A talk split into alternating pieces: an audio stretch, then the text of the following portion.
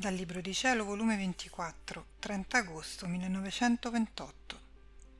Differenza tra umanità e divinità di Gesù. Come il regno del Fiat sta tutto preparato da Lui, solo che ci vogliono quelli che lo abitano. Il linguaggio che Gesù tenne nella redenzione è quello che tiene per il regno della divina volontà, differente uno dall'altro. Il mio amabile Gesù si faceva vedere da piccolo bambino che, stringendosi tutto a me, mi faceva tanti vezzi amorosi. Oh, com'è bello vederlo nella sua infantile umanità, tutto amore, tutto fiducia. L'anima si sente tal fiducia con Gesù perché vede in lui la sua umanità che le somiglia, che si affratellano insieme, si medesimano e uno si trasforma nell'altro. Sicché il velo dell'umanità di Gesù, in cui racchiude dentro la sua divinità adorabile, serve come mezzo di fiducia in cui la creatura perde tutto il timore e se ne sta col suo Gesù tutto amore, più che figlio tra le braccia del suo Padre Celeste. È tanto l'amore di Gesù che dice alla creatura non temere, sono tuo, simile a te, vestito come te, ed è tanto il mio amore che nascondo la luce interminabile della mia maestà dentro la mia umanità, per farti stare con me come una piccola bambina nelle mie braccia.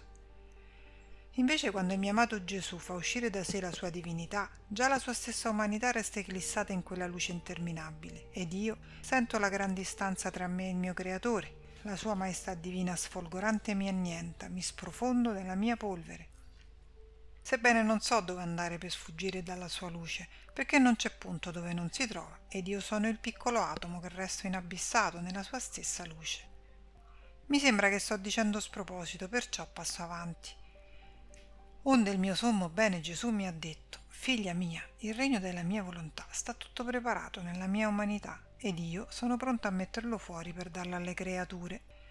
Si può dire che ho formato le fondamenta, ho innalzato le fabbriche, le stanze sono innumerevoli e tutte addobbate ed illuminate, non di piccole luci, ma di tanti soli, per quante verità ho manifestato sul mio fiat divino.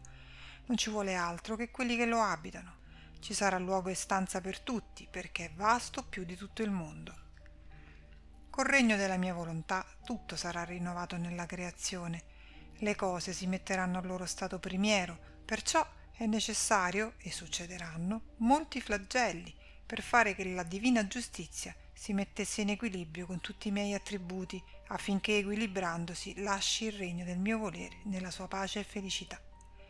Quindi non ti meravigliare se ad un tanto bene che sto preparando e che voglio dare precedono molti flagelli è la mia giustizia che reclama i suoi diritti, affinché, equilibrata, si metta in pace con le creature senza dar loro più molestia. Molto più che i figli del regno del mio fiat divino non più lo offenderanno e la mia giustizia divina si cambierà per loro tutta in amore e misericordia. Onde dopo di ciò seguivo tutti gli atti che aveva fatto Gesù nella redenzione ed il mio dolce Gesù ha soggiunto. Figlia mia, il mio linguaggio fu ben differente nella redenzione da quello che ho ottenuto per il regno della mia divina volontà, perché nella redenzione il mio linguaggio doveva adattarsi a persone incapaci, deboli, malati, sordi, muti e ciechi, e molti sull'orlo della tomba. Quindi per parlare me ne servì di parabole e similitudini del basso mondo che loro stessi potevano toccare con mano. Perciò Or parlavo loro da medico e porgevo loro le medicine per guarirli, or da padre che aspettavo il loro ritorno ancorché fossero figli discoli, or da pastore che andavo in cerca della pecorella smardita, or da giudice che non potendo attirarli per via d'amore cercavo d'attirarli almeno con le minacce e col timore, e tant'altre similitudini. Questo mio linguaggio dice che coloro a cui io parlavo non mi conoscevano, non mi amavano, molto meno facevano la mia volontà, anzi erano lontano da me, e che io con le mie parabole facevo le ricerche e stendevo la rete per pescarli e dare a ciascuno il rimedio per guarirli.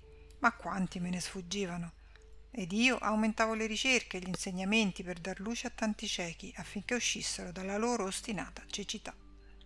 Or vedi com'è differente il linguaggio che ho ottenuto nel manifestare le verità sulla mia divina volontà che devono servire per i figli del regno di essa.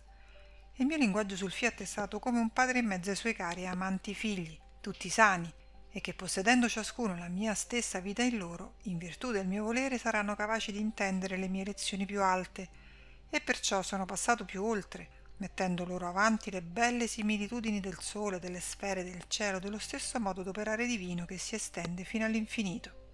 Perché, tenendo in loro il mio fiat divino, terrando in loro colui che ha creato il cielo, le sfere il sole, darà loro virtù di far copiare in essi tutto ciò che ha creato e di suoi stessi modi che tiene nel suo operare divino. Questi saranno i copiatori del loro creatore, ed io perciò sono stato così lungo nel manifestare le verità sul mio fiat, ciò che non feci nella redenzione, perché erano parabole che contenevano modi umani e finiti, quindi non tenevo tanta materia di potermi dilungare tanto. Invece le similitudini che riguardano la mia volontà sono di modi divini e quindi c'è tanta materia da dire che si rendono inesauribili. Chi può misurare la vastità della luce del sole e l'intensità del suo calore? Nessuno. Chi mai può dare un termine al cielo e alle molteplici mie opere divine? Oh, se tu sapessi quanta sapienza, amore, grazia e luce ho messo nel manifestare le mie verità sul mio fiat divino, tu resteresti affogata di gioia da non poter più vivere ed ameresti che il lavoro del tuo Gesù fosse conosciuto, per fare che un lavoro sia esuberante, che costa prezzo incalcolabile, abbia la sua gloria e comunichi i suoi benefici effetti alle altre creature.